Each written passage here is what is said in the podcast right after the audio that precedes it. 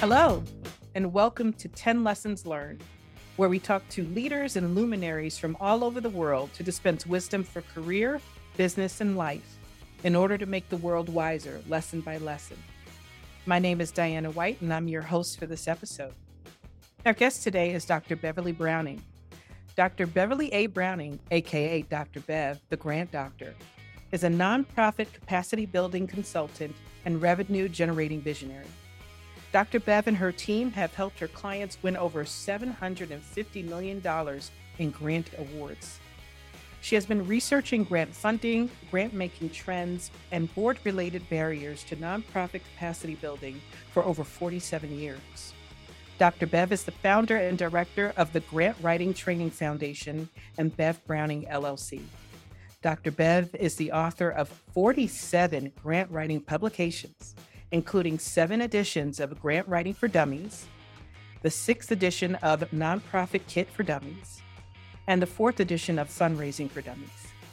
She has also created six courses for Cengage Learning. Dr. Bev lives her life with faith and discernment. Welcome, Dr. Bev. Thank you so much for the invitation to be on the show. I really appreciate it. Oh, I you know, you're you're one of the most humble human beings I know, but this is an honor for me, I can tell you that. Thank you. Well, I I am uh I'm not going to pull any punches. I'm going to get started right away with the first question. Dr. Bev, what would you tell your 30-year-old self?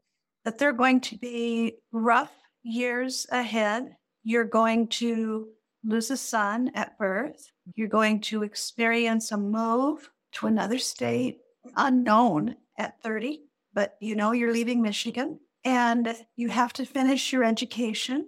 You cannot climb the career ladder or even plot out your own dream if that dream happens to be a business with an associate degree. You have to have more. You have to polish your critical thinking skills.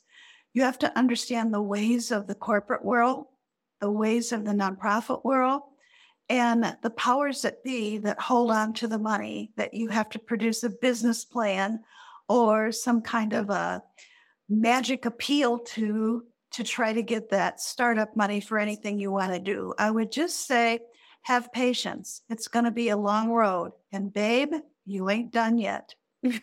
I love it. I love it you know, I, I have been asked that question myself. What would I tell my 30 year old self? I think I would tell my 30 year old self, wait for Dr. Bev to come and tell you what you. I love it. I love it. So I will tell you, listeners and viewers, Dr. Bev's lessons are listed as kind of do's and don'ts for life. And I love the way they're worded. And the first two are kind of I want to say they're mantras. I would use these as mm-hmm. mantras, but I want to give you uh, an idea because it's not our traditional format, but I love it. So, lesson number one do appreciate yourself. And the mantra is, I am worthy of success. Dr. Bev, tell us how you came to know that to be true. By working with clients back in the day, before I had guidelines and boundaries, by spending six years in the corporate sector where all of my confidence was flattened to zero and giving notice, giving a two week notice with no idea where my next dollar was going to come from because I had a non compete contract, which meant that during the six years I was with this corporation building a division of their company, I had to put my business on the side. I couldn't take any clients, couldn't do any grant writing, um, needed permission for any publications that I was going to write. And honestly, I lost so much of me in that corporate hustle that when I gave that two week notice, I had no plan, no clue. And I just sort of threw my hands up and I said, I'm going to let all of my colleagues in the grant writing world know I need subcontract work. I need help bringing dollars in the door until I can figure out how to relaunch what I was doing before this six year disruption. So that really is, is where that comes from. We've all been flattened by someone or something in our lives multiple times, many of us but it's about how we pick ourselves up, how we move on, and how we move on without anger, without the stress, without the guilt, but in the innocence to just believe in ourselves and and have a spiritual belief that when you close the door or a door is closed for you, there is something magnificent waiting for you ahead. You just have to inhale, exhale, and wait. Truer words have never been spoken. And I know this to be true because in my life, I consider myself to be a, a professional, loyal puppy. I get ensconced in an organization and I'm there for life. It really has to take something pretty off putting to get me out, right? Or to make me think maybe I, I need to move on. And I've come to learn to be grateful to those circumstances when they happen because it's been my only guide to let me know that I need, there's something better for me. And so anytime I've had um, situations where the work environment is hasn't been the happiest it could be and i know it's time for me to make a move i will look back upon and think of the leadership fondly very fondly because mm-hmm. without that agitation i wouldn't be at this next level that's right lesson number 2 do create a spiritual foundation. Here's another mantra for you, listeners and viewers I am a withering flower without faith. I am a withering flower without faith. Dr. Bev, talk to us about that. I would have to say that my faith journey started as a child, but because I was a child, I just thought it was my job to step up and be baptized. I didn't understand what weight that carried with it. So after we were married, and I married at 18, my husband was 21, we, we had hardly anything. We decided to wait to have our first child because I was in community college. We were struggling. We'd just gotten our first house. I uh, had a lot of things wrong with it. And we went into debt. And I just said, you know, not now. I need to get my associate's degree. Well, um, after we went through that little period of you know, hustling and working and trying to pay things off, we were ready to have our first child and nothing happened. We found out that we couldn't. We went to all these specialists and doctors and they said, you know, you're just going to have to settle. You're you're not going to have children. And these were the days before they grew lab babies, by the way, way back in the day. And so we, you know, did what any young couple would do. We're both working. Uh, we got a motorcycle, we got a boat, took it out, you know, on the lake. And about that time, my mom, who did not raise me, but we had a, a good relationship, she said, I want to go to church, and there's a church across the street from my house, but it's a Catholic church. And in order to join it, you have to take catechism classes. Mm-hmm. And I said, Well, mom, you should do that. And she said, I- am afraid to do it alone. And I said, So what does that mean? And she said, I want you to go with me. And I said, You want me to change from being Baptist to convert to Catholicism?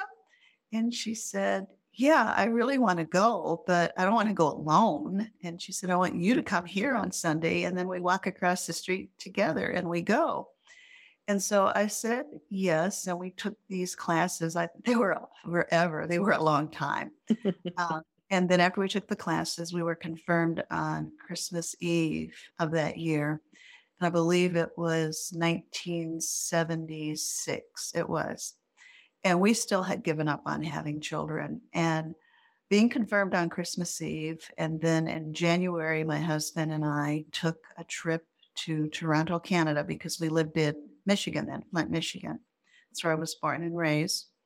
And I came back and I had some kind of a bug. I was feeling sick, throwing up, coughing, blowing, you name it. And I went to the doctor and he gave me an antibiotic. And when I got home and I had the pill in my hand to take it, something said, Stop. You cannot take this medication. And so I just flushed it down the toilet. And it's like, what has come over me? I'm going to be sick forever. So, about six weeks later, I went back to the doctor and I said, I still feel horrible. I didn't take the medication. Something told me to stop. And he said, You need to have another script, and I'm going to put you on Valium for this hysteria. And I said, Wait a minute, wait a minute. And I said, We were told we could never have a baby, but something keeps saying, Maybe you should do a blood test. And so he said, To please your psychosis, I will. And of course, this was a male doctor. And he took the test, and I, I came home. And then I got this call, and he said, I'm so grateful you flushed those pills down the toilet and that you refused to take antipsychotic medication the last time you were in the office. He said, You are pregnant. Congratulations. And I just associated that with giving my life to Christ in the Catholic Church along with my mom. And I'll never forget that. I have chills. I have chills. And viewers and listeners, you know, we love sending these lessons to younger generations that are still trying to find their way so you don't have to go through the hardships that we went through. And a lot of things over the years have gotten better, right? But one thing that is still true is that you have to be your own health advocate. Even if you don't know, even if you're, you, you would say, well, they're the ones that went to med school. I'm going to put it in their hands. Ask questions. If something doesn't feel right, whatever you believe in, if you believe in your own self, your gut instinct is telling you something. If you're a spiritual person, God is telling you something. Listen, listen to it and ask the question and be brave, like Dr. Bev. Say, I'm not taking these meds until I get further testing. That is absolutely an amazing story. I mean, if you're a spiritual person, you just you see, you see how it all aligns and how it makes sense mm-hmm. and how you were being protected. Okay, lesson number 3, Dr. Bev, here we go. Do not be hard on yourself when you make mistakes. Mistakes fuel patience and do overs. So, where has this manifested itself in your life, Dr. Bev? Making mistakes all of my life, listening to other people tell me I couldn't do things, or, you know, how would this look in the community? Or people expect better of you, or why would you leave good job that you could have worked on for 30 years and had a retirement um, to go out and launch your own business. Foolish, foolish woman. Don't you think if it were possible to make a living being a grant writer 40 you know 40 hours a week that we all would have done it we're all veteran experienced grant writers you're going to go broke you're not going to be successful and i was in a meeting of a group Genesee County group of grant writers in Flint, Michigan. They were all older than me and they had been out there writing grants as an employee forever. And they said, Don't you think if we could do this and actually switch over, that any of us would be working for somebody else? We'd have our own consulting business. What makes you think people will even want to work with you? I mean, you're just a no name. Why would they do that? And I quit that group that day and I came home and it's like, I'm doing this. I love it. Patience. I didn't curse. I wasn't angry. I just said, This is my last meeting. I can't come back. I can't believe that you're discouraging me from trying something that none of you have been brave enough to try. That's right. I mean, and it's one of the things that I've learned for sure in, in my mentorship of young women, especially young women of color, it's like cheerlead for them, give them the power, let them know they can do it, and then get out of their way. Exactly. Exactly. there were no dreams in that group. Yeah. Well, they had a dream 30 years of working nine to five and then retire and live a cushy life. Yeah.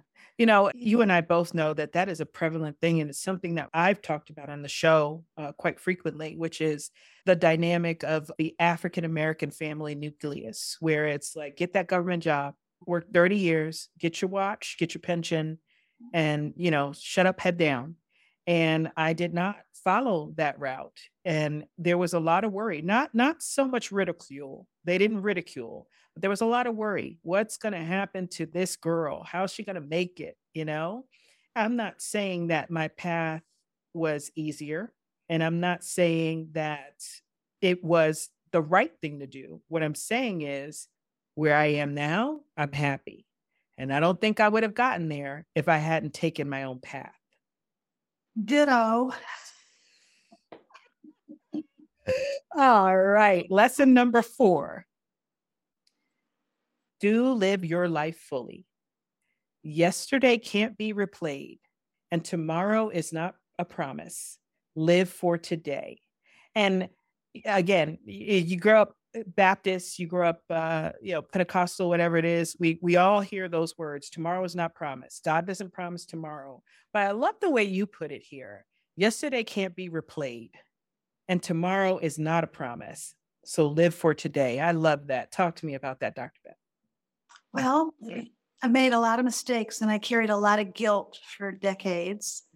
Um, and it wasn't just my guilt, it was guilt that I heard from other people. Um, maybe my mom, my parents, not so much my grandparents, they were very encouraging, but just the demeanor.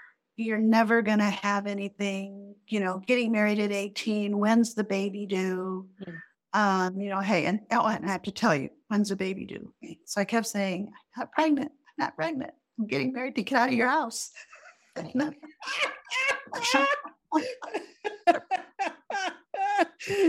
this is not this is not shotgun. It's an escape. It's an escape. It's a prison break.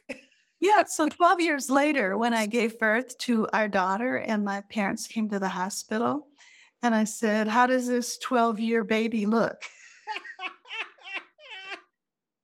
I love it. I love it. Oh, and then I don't I don't know about you, but you know, in my experience, I had my daughter young. I was 22 and I wasn't married and my entire pregnancy was, you know, disaster upon the family, shame upon the family. Oh, what are you going to do? How are you going to get ahead? And then as soon as this little brown bundle of joy came, it was like, get out of the way, girl. Give me my grandbaby. You know, get, give me my big, where's that baby? You know, and I, and I said to my mom at one point, just a little tongue in cheek, I said, you know, all this love that you're pouring on this baby, which I, which I am so grateful for. If you, if you would have, if you would have sent a sliver of that my way when I was pregnant, maybe I don't know. Maybe I would have been a little bit mentally stable, a little bit happier in my in my pregnancy and what I was going through. Um, and it's always fascinating to see how when when uh, something happens that the family doesn't agree with, and especially if it's around birth or or a child, that you know the the, the mom to be is carrying a lot of weight on their mm-hmm. shoulders, and then as soon as the baby comes, everybody forgets the things that they said or the things that they thought because this new life is bringing joy into everybody's world. You know. So we have some things in common, um, but we also have differences.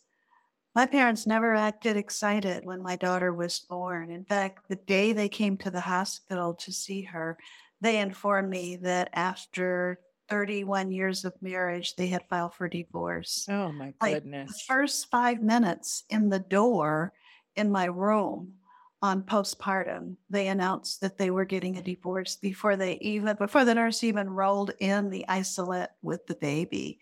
So like the mood went from excitement and balloons in the air and flowers all over to everything kind of being popped. Oh my goodness. the sun going down. And it's like, oh my God, she was born into a dysfunctional family. no, she was born into love Grandparents yeah, are figuring it out. Grandparents are figuring it out, but your love for sure, for sure. Definitely. Yeah, the parents never fought over who was going to get to see her, who was going to keep her. It was like begging, can you just watch her so I can take a class? I'm mm-hmm. still in college. Please help me out. So I remember that, and it's changed my whole demeanor. I don't want to be that generation that passes down bitterness and mm. craziness to the next generation. Oh, listeners and viewers, I think we just got a free lesson. we got a free lesson. That is not part of the 10 lessons. Let's let's take that lesson into heart. Don't pass down that trauma to the next generation. No. There's no need for it. No. Oh, goodness gracious. Lesson number 5.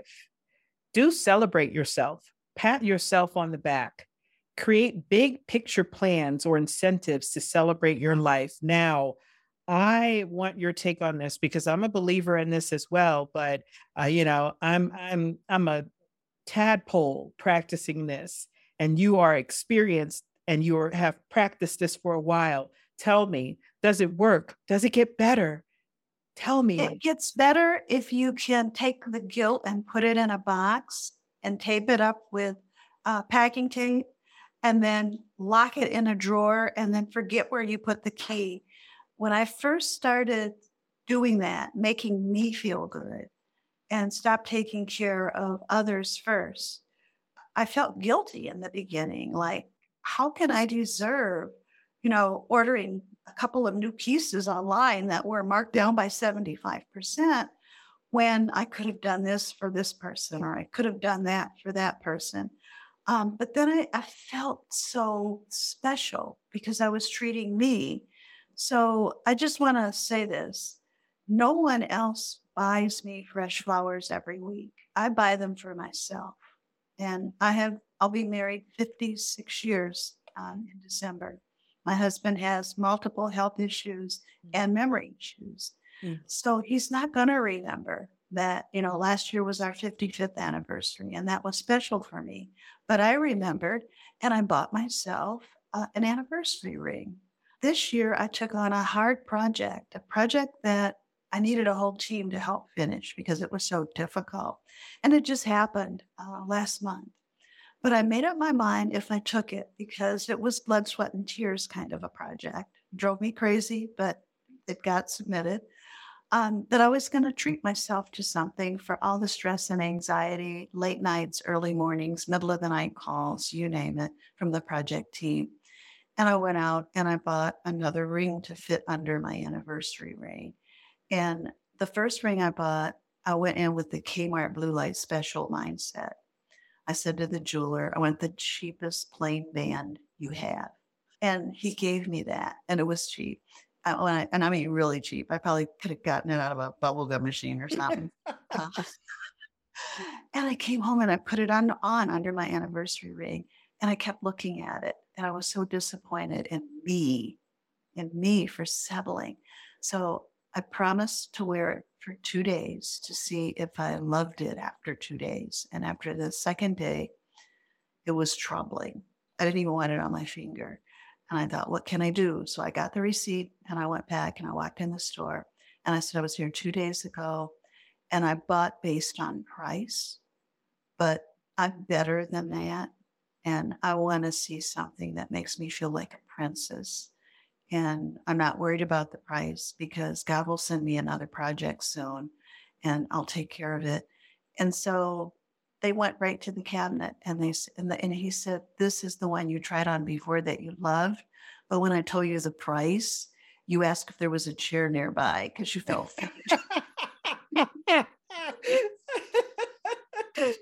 and now you're taking it. And I said, I'm taking it. I'm taking it. And I promise I won't be back to trade it in. Oh, another lesson, another lesson within a lesson, which is you get to a certain point in your life. If you plan your life right and you put yourself first, put your mask on yourself before you save others. And if you manage your finances the way you're supposed to, then you are allowed every once in a while to say, I don't have to buy based on price. I mm-hmm. want to be treated like a princess or a prince or a king or a queen. I treat myself every week, not with that kind of money. It could be right. very little, um, you know, like a $12 wallet on sale or something. But I get a treat because it's like, I'll be 74 this year. Who else is going to give me treats? Nobody. Okay, so if I didn't already know you, I would have said, you know, you're giving us some good lessons. You ain't got to lie about your age, but I do know you and I know you're not lying.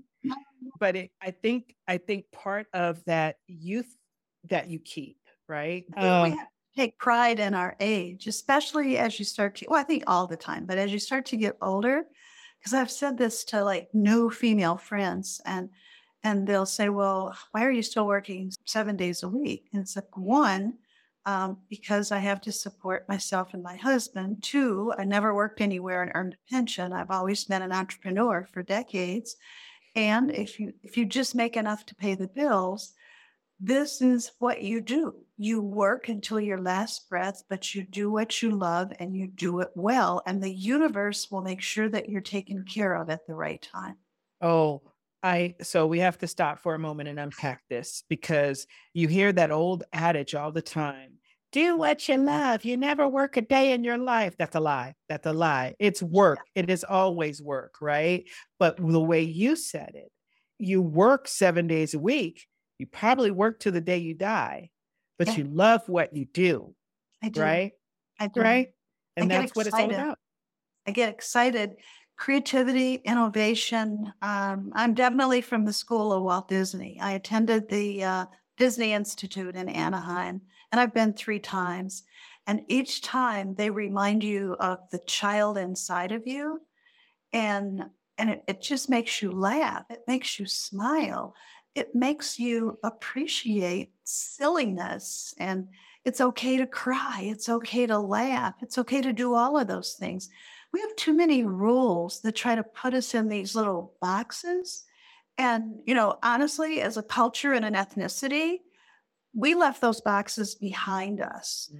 but other people kept trying to put us in those boxes. Well, our job is to push out the walls, knock off the top, kick off the bottom, and just do what we want to do. That is truly our job. And and again, talking about passing down that trauma, that's what we should be teaching our next generations. Mm. Harriet Tubman kicked down one side of the box. Martin Luther King kicked down the other side of the box. You know, Oprah kicked down another side of the box. Okay, what side are you going to kick down? What side is the next generation going to kick down? Right? Absolutely. We, we live in a, our ancestors paved the way kind of history, but nobody's talking about what our next generation should be doing to pave the way. Well, they should be doing more than TikTok. I absolutely agree. Yeah. I absolutely agree, Dr. Bev. I feel like social media is, unfortunately, for some communities, some marginalized communities, the next basketball star, rock star, singer kind of idolation, right? Where back in my day, it was like, I'm not going to be rich. I'm not going to be able to do anything with my life. I won't have fulfillment because I, I'm not going to be the next Whitney Houston, you know, or mm-hmm. something like that. Right. It was always nobody, nobody ever said, now they're saying it, which I'm so glad, but nobody ever said, um, I, am not going to be the next DeGrasse Tyson, right? I'm, I'm not going to yeah. be the next scientist. It was always, I'm not going to be the next James Baldwin. It was always, I'm not going to be the next Michael Jordan. I'm not going to be the next Whitney Houston. So why try? right? You have to flip that mindset, flip that mindset because we're more than just sports entertainers and singers and, and rappers. Has to come from within too. Yeah. I can't be going to, you know, these self-help talks and all of this other stuff. It has to come from within you. And I think the only way that happens is through your spiritual whispering that comes into your mind to give you ideas to create to innovate, to break away from the pack, to do something different, to dare to stand on the edge of the cliff without a parachute and take a jump into entrepreneurship or whatever you want to be. Whatever you want to be. Yeah. We do interview a lot of entrepreneurs and business leaders and authors on the show.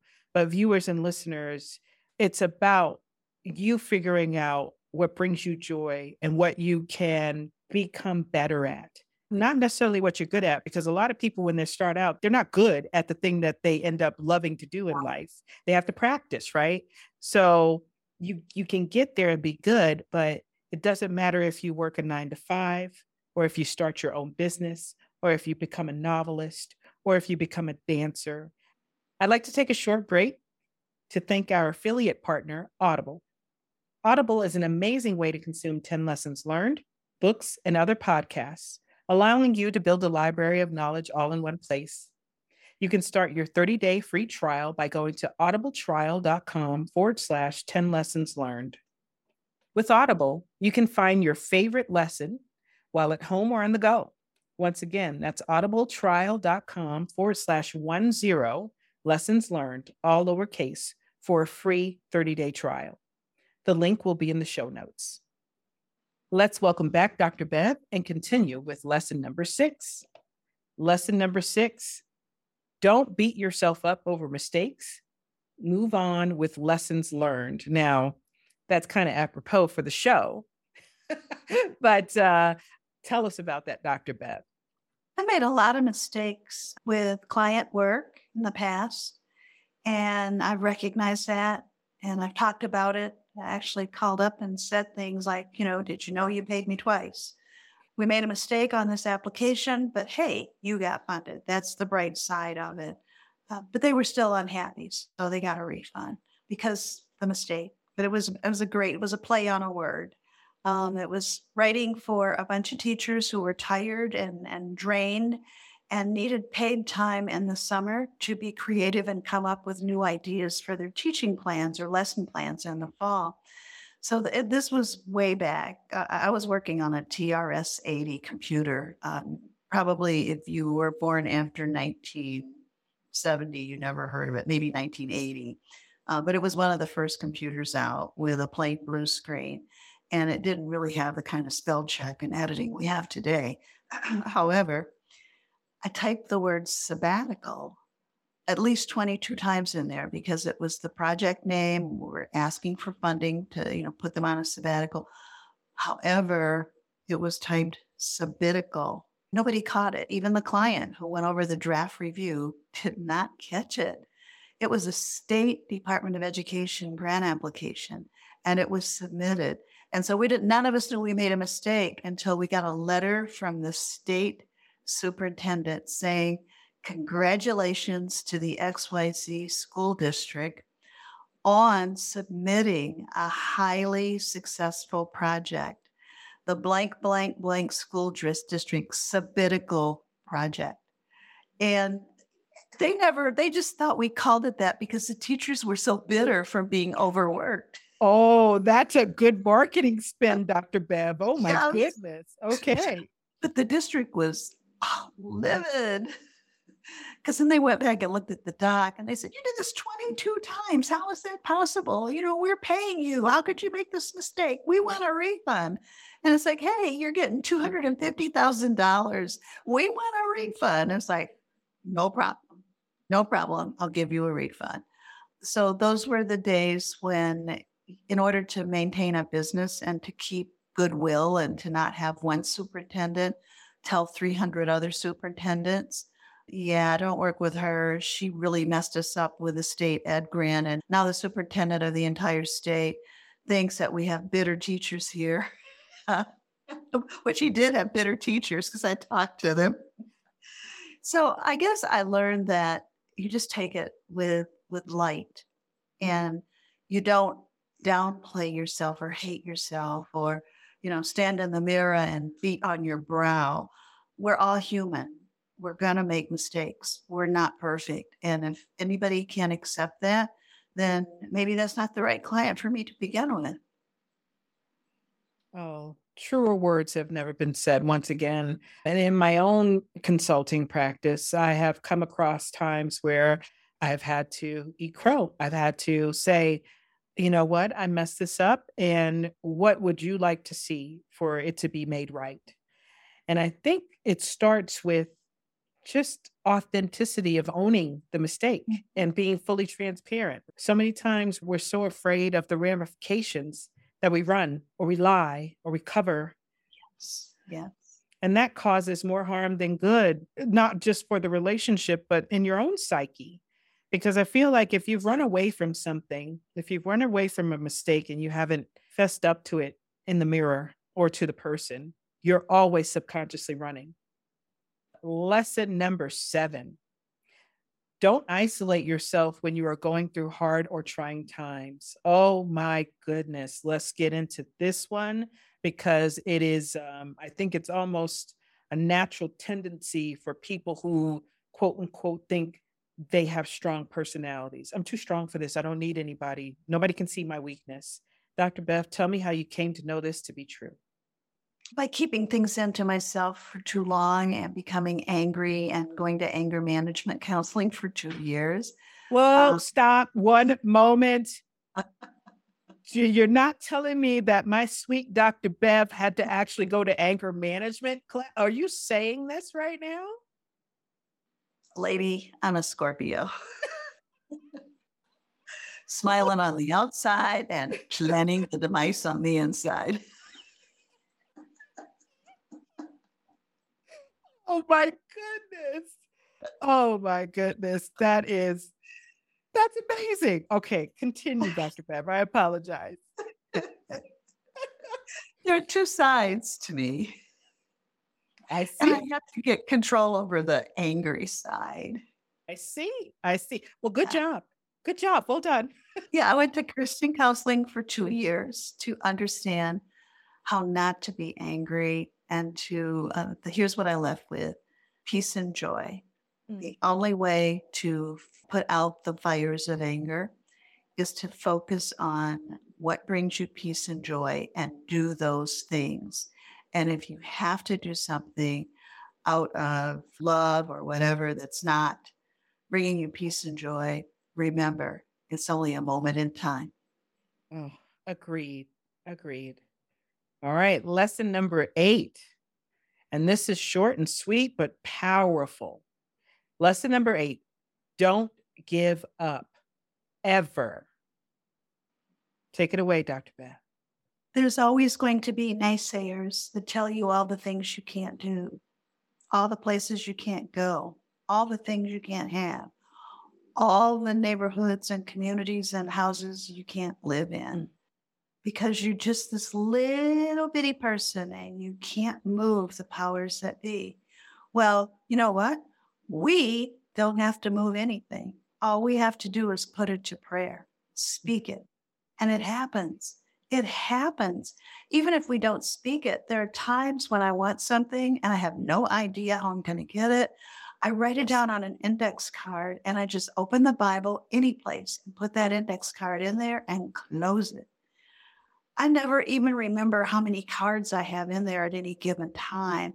But I do know that at the end of the year, typically um, we don't go out or anything on New Year's Eve or New Year's Day. So I open that Bible up after a whole year of putting index cards in there and I start looking at them and I see everything has come to being, it's come to fruition.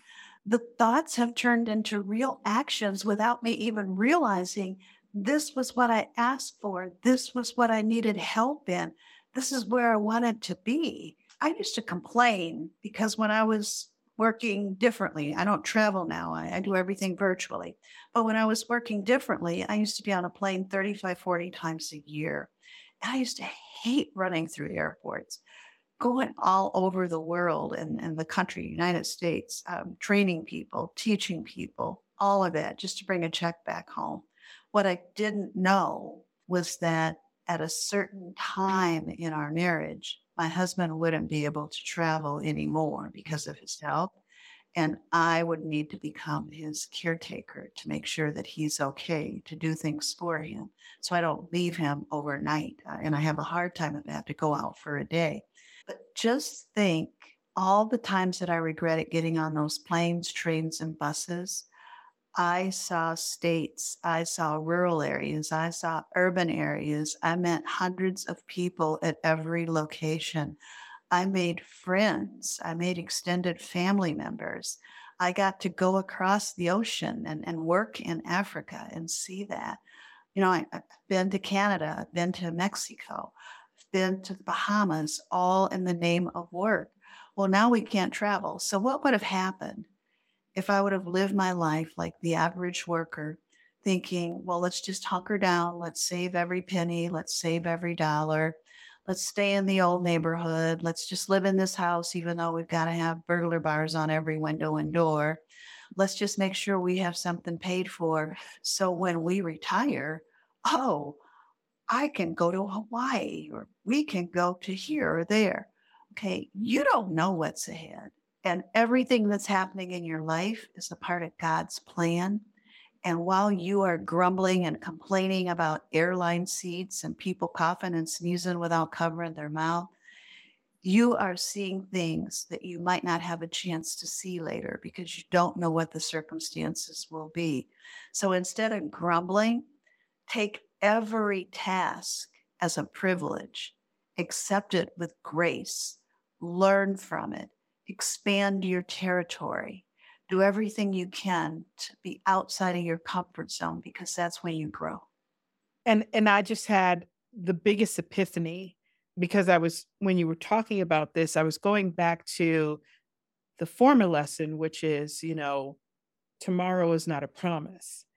And it just occurred to me that I think in our lives, when we hear tomorrow is not promised, we think of it in terms of life and death, mortality. I do what you can today because you might not be here it, tomorrow. You might not be here in in 40 years. But I think it's more than that. I think it's enjoy the life that you have right now because you may not be able to have that same kind of life tomorrow. Doesn't mean that you're gone. It just means that what you thought tomorrow would look like may not look like that. So enjoy no. it today. No regrets. Yeah. I have no regrets over not being able to travel now. I have no regrets over not working in, in person and training. This is a blessing to be able to stay home, to stay out of harm's way, not just because of the, you know, looming pandemic, one right after another, but because I took vows. I took marriage vows, and it's for sickness and in health, for better or worse. And now this is the worst part. This is the health part. So I'm supposed to be here, and that's where I'm planted, and, and I'm happy about it. Oh, all right. I, listeners and viewers, I'm sorry. It, it, I'm blown away. This is why I'm I'm stumbling over my words. Uh, I, I am. I really am. And I don't know if uh, Robert is going to cut this part out or not, but I am. It's it's very rare that I get tongue tied. You know, 30 years of sales and retail, I can talk to just about the best of them. But Dr. Bev, your your life is an inspiration, an absolute inspiration. Your belief in your philosophy and the way I see you still approach life as a kid in a candy store. Mm-hmm. I see that. It just thanks, it, hey, thanks to Walt Disney Institute. oh, I'm gonna have to go to the institute. I'm telling you that. All right, hmm. lesson number nine, and this is 100% Dr. Bev. Don't let your mind get stagnant. That's 100% you. Your mind is not going to get stagnant, I would say, anytime soon at all. You are constantly learning, constantly teaching. Talk to us about that. I found out that I'm a creator and I, I have the most joy in creating the ideas that come down into me. Not that I think up on my own or look on the internet or copy off of somebody else, but they just come into me, these titles. And I know right away I'm going to have to do an outline and I'm going to have to create curriculum I'm going to have to get this to my marketing team. We're going to have to push it out. And this is going to be another live class because I'm supposed to teach this. And what do I teach? It'll come into me right before I have to create the PowerPoint and the ref and the resource files. So I live my life like that. I just, and I wake up during the night sometimes ideas are flooding into my mind. And it's like, I've got to get up. I've got to come to my home office.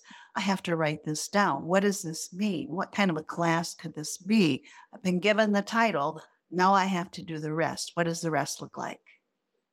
I love it. And we're up to our final lesson. And I kind of don't want this to end, but I'm not going to hold you video hostage. lesson number 10 don't let your health decline. And we've talked about the ramifications of growing older and health uh, throughout the episode, but uh, give us some some words of, of wisdom and advice on that, Dr. Bev. over the years, rushing around the country and the world, uh, jumping in and out of other people's vehicles and super shuttle vans and everything else, I've taken my share of falls, tripping, being tired, trying to drag luggage early in the morning, 4 a.m., got to get to the airport for a 6 a.m. flight. I've fallen and I've ignored even following up to see if anything was fractured, if anything is out of place, all of the above. Well, now I have a lot of specialists and I get shots in my knees. Mm. So I think back of all the times if I could have just stopped when the plane landed and come home and put my suitcase aside and called a doctor or gone to urgent care or gone to the emergency room to get some x rays, I would have known then that those falls were the beginning of osteoarthritis and likely would have been able to do something preventative. But once you have it, you live with the pain. You live with the pain of the cortisone injections, the gel injections when you no longer have fluid between the bones. And I think about that I could have stopped. I could have taken care of my body when it was sending me signals, moving too fast, moving while sleeping, all of that stuff. But I didn't. I was just in a hurry to get on to the next, you know, next destination, the next paycheck. My older self was not like that. Uh, if I wake up, I got put on a new uh, blood pressure medication a few weeks ago. And the first night I woke up with these strange pains behind my right eye. Right then and there, I am sending a message to my primary. I am having strange pains behind my eye. I think this is a side effect. I'm not taking this medication. You need to come up with something in a hurry. I never would have done that 10 years ago. I would have just pushed it off and said, oh, it's a headache. I'll take a Tylenol and keep going. And I think also, too, listeners and viewers, that that is another unfortunate side effect, if you will, of being an, an entrepreneur or solopreneur I mean, it's all on you. Go, go, go, go, go. And you know, I can't stop for this little tummy ache. I can't stop for this tickle in my throat. I can't stop for this migraine that comes every once in a while. Stop, stop. Because if something is wrong and you can be proactive about it, again, you can't go back in time. No, you can't change what you didn't take care of. Mm-hmm. Can't change with another free lesson. Dr. Bev, stop giving them away. I love it. I love it. All right. Well, we are done with your lessons. And I tell you what, this this has been a, an amazing episode, but I've got one more question for you. Okay. What have you had to unlearn? Self criticism, hearing other people's voices, negative um, words in my mind, like stupid, dumb, you don't know anything, you can't do anything, you're never going to be anything. Hmm. Um, I've had to unlearn that those voices are just tricks that are still in my brain because I believed what people said when they said that I would never be anybody, hmm. never do anything, all of those things. You'll never be a writer. You know, you belong in remedial English in community college, and that's what you're going to take. And I was insulted. I cried. Being a remedial class, uh, it was horrible. But it's okay. Because if those people were still alive today, and I don't know if they are, because they were much older at the time they taught me in college, I wish they could see how their words affect the people that they talk to. And it takes a very strong person to throw those words over their shoulder and just move forward. They have an expression. Sometimes it only takes one person to believe in you. Mm-hmm. That expression is is very powerful, but it's sometimes hurtful when you know for a fact that there really is only one person that believes in you. Because not just have one person. Right, right. Yeah, but but it's sad because a lot of us, when I say us, I mean marginalized groups. We're we, we're lucky if we are given that one person. Mm-hmm. Lucky. So, Dr. Bev, this has been life changing for me, but I knew it would be. I knew it would be. And let us know what projects are you working on? Where can we find you? You know, what Oh, are you you can find me on LinkedIn uh, under my profile. That's the best way to reach out to me. I'm trying to build my connections so I get more perks from LinkedIn. I'm almost at 20,000 and I love it. Um, my marketing team works on it five days a week, building the connections in the nonprofit world, the foundation world, the government world. So the best way to reach me is on LinkedIn. Um, you can also look at my website, bevbrowning.com definitely encourage you to figure out what you want to be because just because somebody else planned your career for you, it doesn't mean it's the one you love. You can always change over, you can always do what you want to do. That's the spirit and the essence of living someplace where our, our destiny is not dictated to us.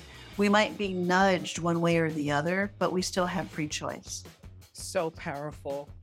I want to thank my guest, Dr. Beverly Browning, for sharing her lessons with us today.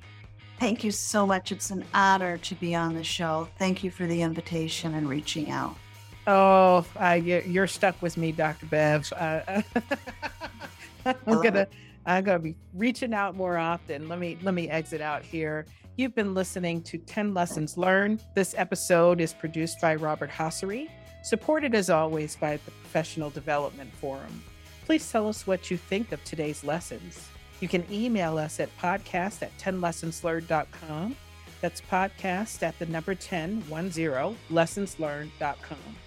Go ahead and hit that like button, subscribe, and turn on the notification bell so you don't miss an episode of the only podcast that makes the world wiser, lesson by lesson. Thank you, everyone. Be safe out there.